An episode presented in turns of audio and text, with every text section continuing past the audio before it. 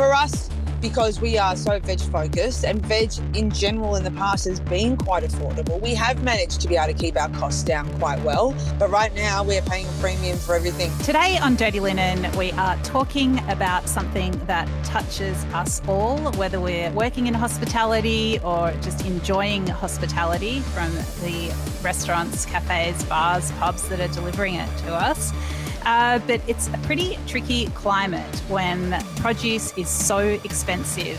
Uh, people are very price sensitive. It's really tricky to manage. And we're going to chat to Shannon Martinez today about all of that. Shannon has Smith and Daughters and Smith and Deli. Shannon, great to have you on Dirty Linen. Thank you. Thanks for uh, having me on again. Yeah, it's um, always good to have a chat. But I mean, the impetus for asking you on today was seeing some of your social media posts about the shocking price of produce. I think it was the $15 iceberg lettuce that really stopped me in my tracks. Um, tell us about, you know, what, what's happening for you in terms of getting food into the restaurant. Uh, well, you know, the days of purely basing your menu on seasonal produce or what you actually want to have on your menu seem to be gone. Uh, we are now purely basing our menus designed on what we can actually afford. Uh, so this is something new. I mean, obviously, we all all restaurants do proper costings, and we work to a budget with food costings and all sorts of things like that. But um, never has it been purely based on that. What I've actually ended up doing now with our wholesaling list is going through and writing a list of what my staff are allowed to actually use. So that's that's a first. And I've been cooking since the late 90s, and this is the first time that has ever happened. And it was only as I decided to start making these daily lists for my staff that I was getting a grasp of just how crazy this has gotten over a really short period of time. Uh, obviously, with the floods and things that have happened in the past and the fires and everything, you know, we understand that cost of goods go up and down, but we've never seen anything like this. And, you know, I, have got things like dry borlottis, that's now on your list of things you must use on the menu, uh, pulses, things like that, because there's you're running this risk now of you either absorb the costs and it affects your business or you charge what needs to be charged to the customer and run the risks of customers being scared off by the prices. And and we know that it's hard enough to to um to get people through the doors of restaurants still. So adding another thing on top of that is um it's a scary decision to make. So we're having to be very smart. And this isn't like the fun kind of smart you know where you get to create great things and it, it's pretty stressful. And I just, I'm starting to feel like no matter what happens, Hospo is right at the forefront of the major blows that are happening every single time. Um, and again, it's like, you know, we're still grappling with staff at the moment. And not only now am I dealing with having to do these daily runs over to Rising to drop off tons of food. Like literally, we're making three tons of food for Rising Festival right now, amidst having no staff to even do our own shops. Um, so I'm here carting around bags and bags of split pea soup, whilst also trying to figure out what we are going to be able to have on the menu tonight because it's all the money we can afford to use, you know? So it's getting to the point where I'm like, why the hell am I doing this anymore? It's not fun. Yeah, I mean, it, I think you're so right. In you know, hospitality just seems to be such a frontline business absorbing all these different blows, whether they come from a health point of view, from, you know, dealing with we- adverse weather points of view. Transport, of course, is a big part of getting food to restaurants. And we know that the price of, of petrol and diesel has gone up. So, yeah, I mean, you, are so right. It, it is, um, it is coming from all angles. I mean, just from mm-hmm. a, a, customer sensitivity point of view, what what kinds of things do you notice about about what you know when you raise prices what the response is or you know having those conversations with people like how much understanding is there about about the, the, the price things need to be I mean, it's never good. And obviously, the ones that don't like things generally speak the loudest. So, you know, when I look at general comments, whether they be online or in reviews and things like that, price is always something that's mentioned. Um, but, you know, I, I, tend to not listen too much to that in the oh I haven't in the past.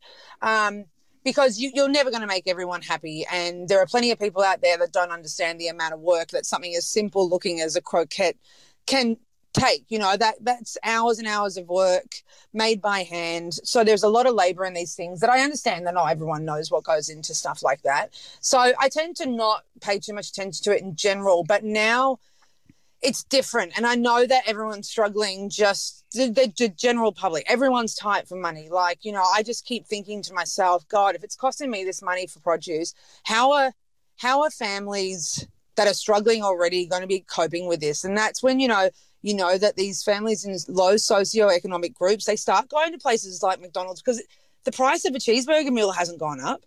And and it's way cheaper to go to macca's than it is to make a bloody salad right now. So you you can't blame people for like you know trying to find these alternatives. So i'm just i don't know i was going to put up a poll on instagram to try and just see what would you rather me reduce the portion size and keep the costing the same or keep the portion sizes the same and up the costs you know? And and i saw an instagram story today saying we'll be absorbing the cost so you don't have to and it's like well that's all well and good but it it's getting to a point where we i can barely I'm barely floating at the moment as it is, you know. Um, the amount of people you've got off sick at a constant rate that you're paying to not be at work. Um, and then it's just so much. So I, I, we've been absorbing the cost up until now, but that was before lettuce was $15.80 a head. So I don't think I can continue to just absorb it. So I have to come up with a solution, and that's rearranging menus to use whatever I can find. Yesterday, I was at the markets handpicking everything myself, and I'll be doing that every single day because that saved me a fortune.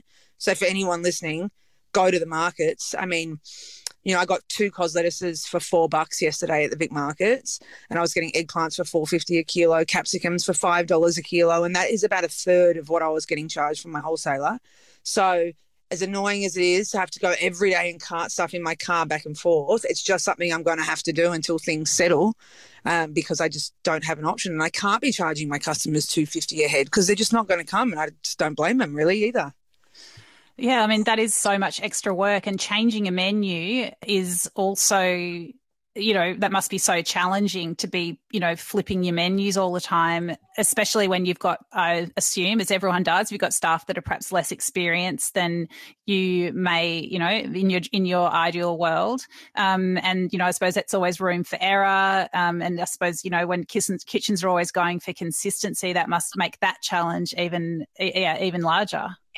Yeah totally. And you know and additional costing like having to reprint menus and pay someone to come in and and um, you know set them all up in the computers and change your point of sale systems every day.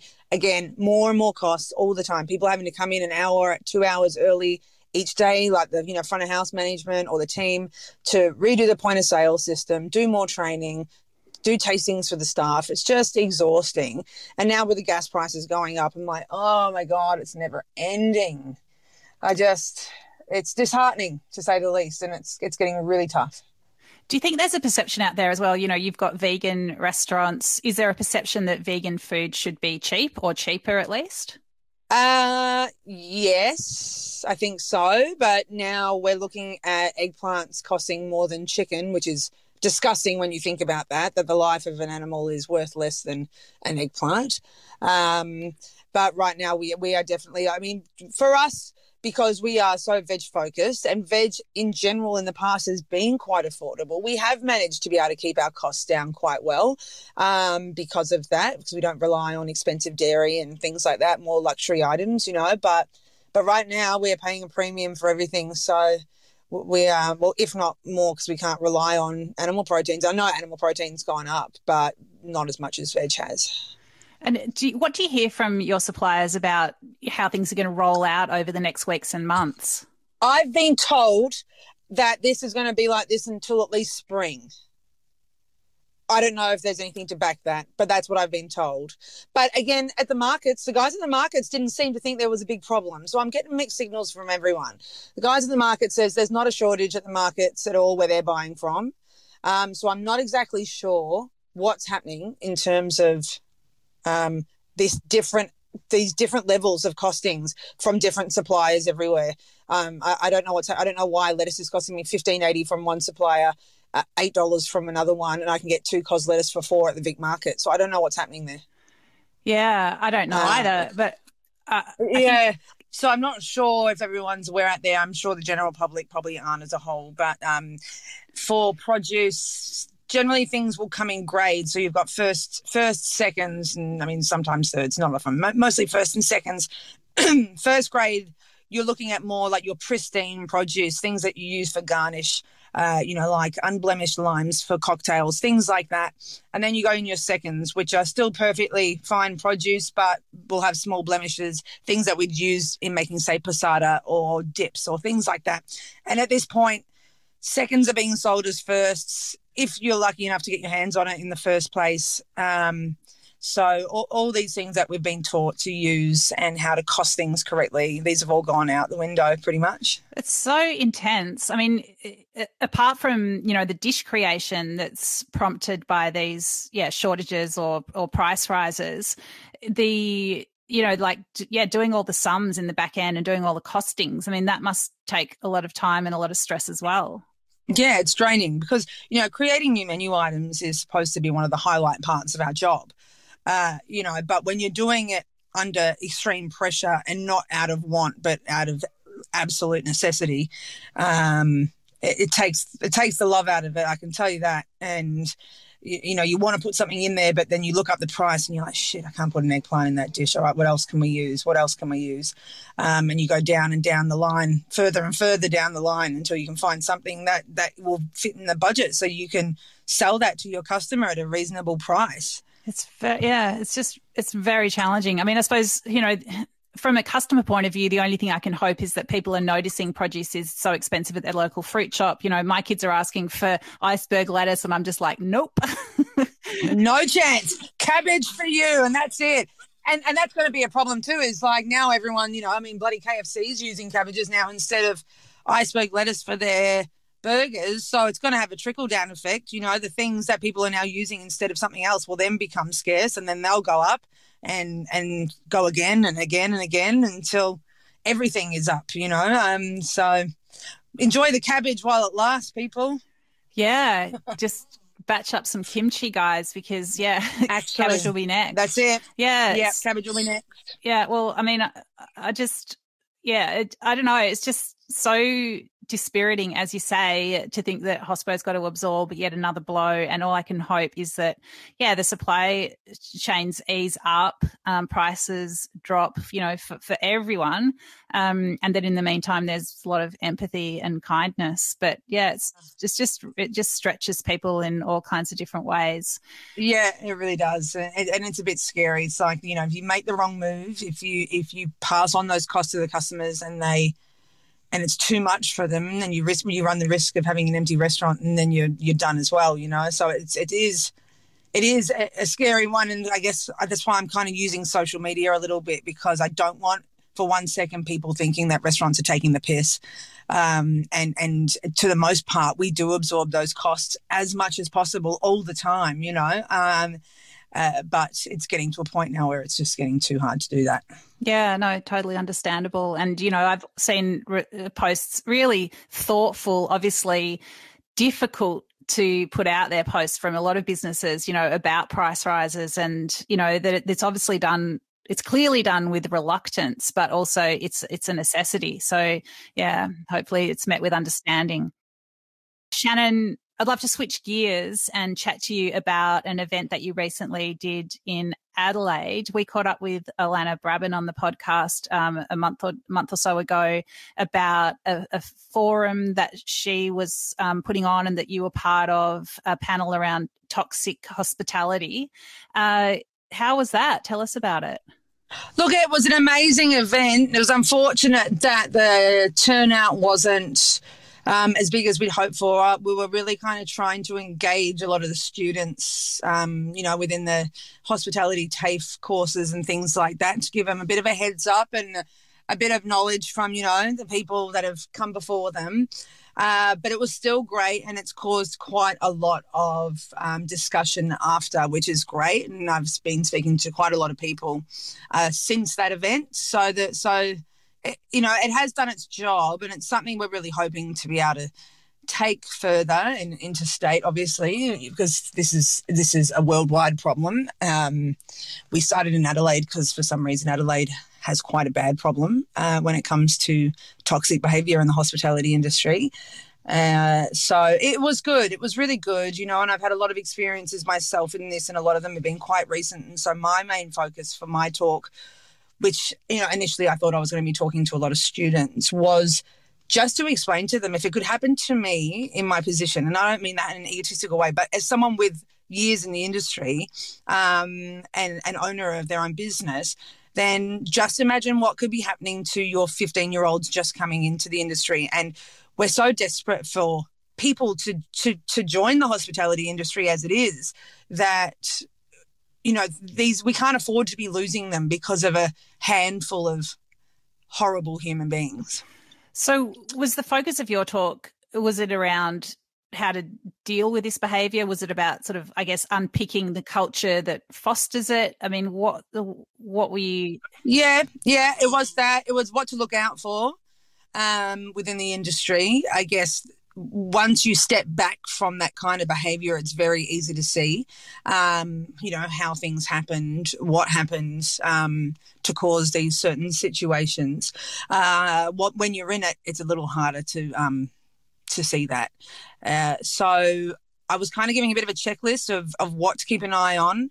What I, I explained um, my personal situation um, and how that came about and um, my main aim for that was to actually um, start a further conversation on it.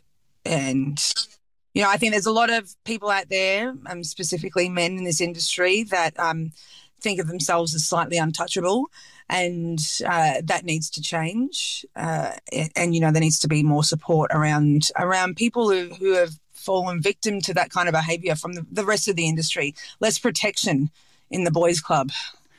You know, it really it makes me think of this um, thing I read on. It was like a repost of a Reddit thing that uh, it was a group of college girls in the US who had created like a WhatsApp group called Hose Union, and it was basically to stay in touch with one another about frat houses that they thought were, you know, perhaps not safe spaces for women, or even particular guys who, you know, had been who had assaulted um, some of these young women.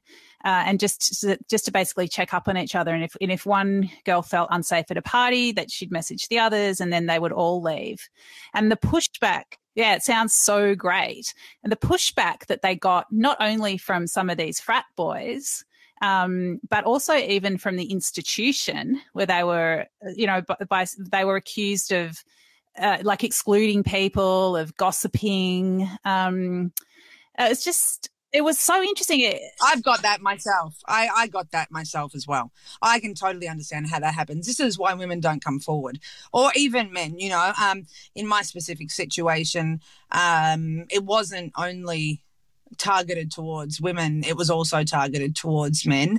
Uh, and, you know, through my talks with all the people that sort of fell victim to this person, um, they're all too scared to talk, you know, and and even and, and, as a woman, it's it's hard enough in the hospitality industry to um, to get to where you want to be, let alone I think I think there's this fear of being tagged as um, it, it, does tend it can take over everything else when when we're talking about abuse, whether that be sexual or physical bullying, um, you know, mental or whatever. Um, it can it can sort of start to take over as your identity in the end, you know. Um, and so I get it. I, I, I can see why that would have happened because I felt that way too. You know, all of a sudden the people you thought were your friends are no longer your friends, and you'll see them out at a festival cooking with that person in the outback when only a few months prior you were talking to that person about your situation and they were sympathizing with you. So you can feel very supported one minute and then the next minute you can feel like everyone is um, behind your back stabbing you. So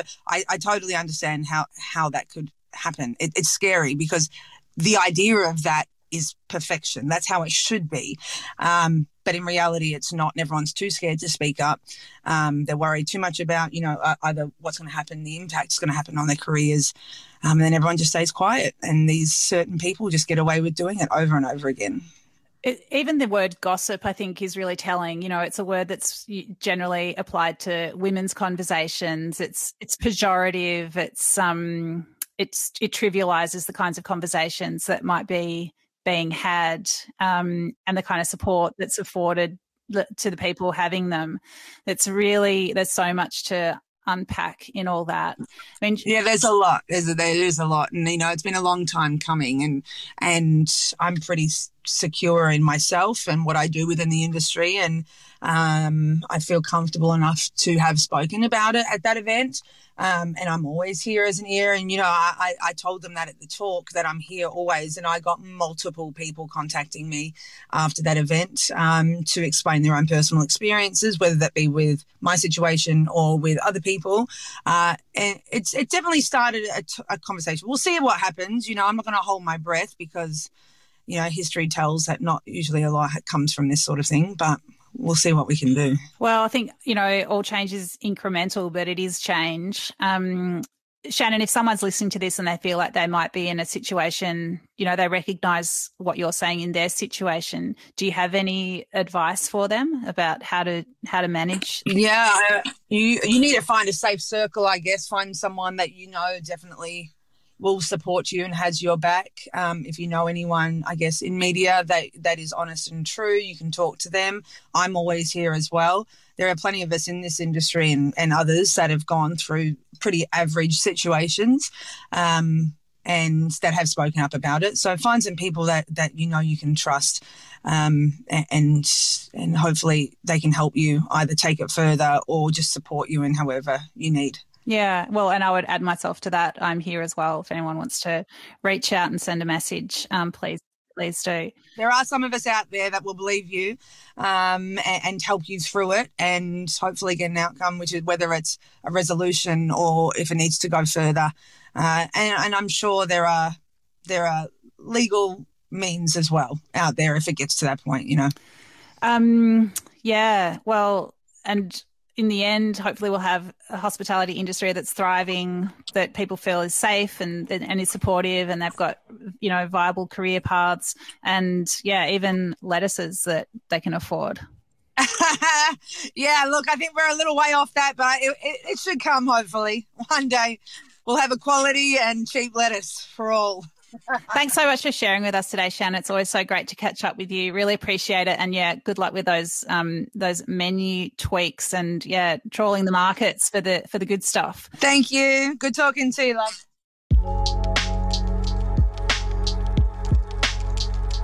This is Dirty Linen, and I'm Dani Valent. We air the issues that the hospitality industry finds hard to talk about, hearing from different people with unique perspectives. We want to hear from you as well. If you have something that needs to be said about a topic, get in touch so we can include your perspective. Contact us at dirtylinen at deepintheweeds.com.au or hit us up on Insta at Dirty Linen Podcast. We can't wait to hear from you.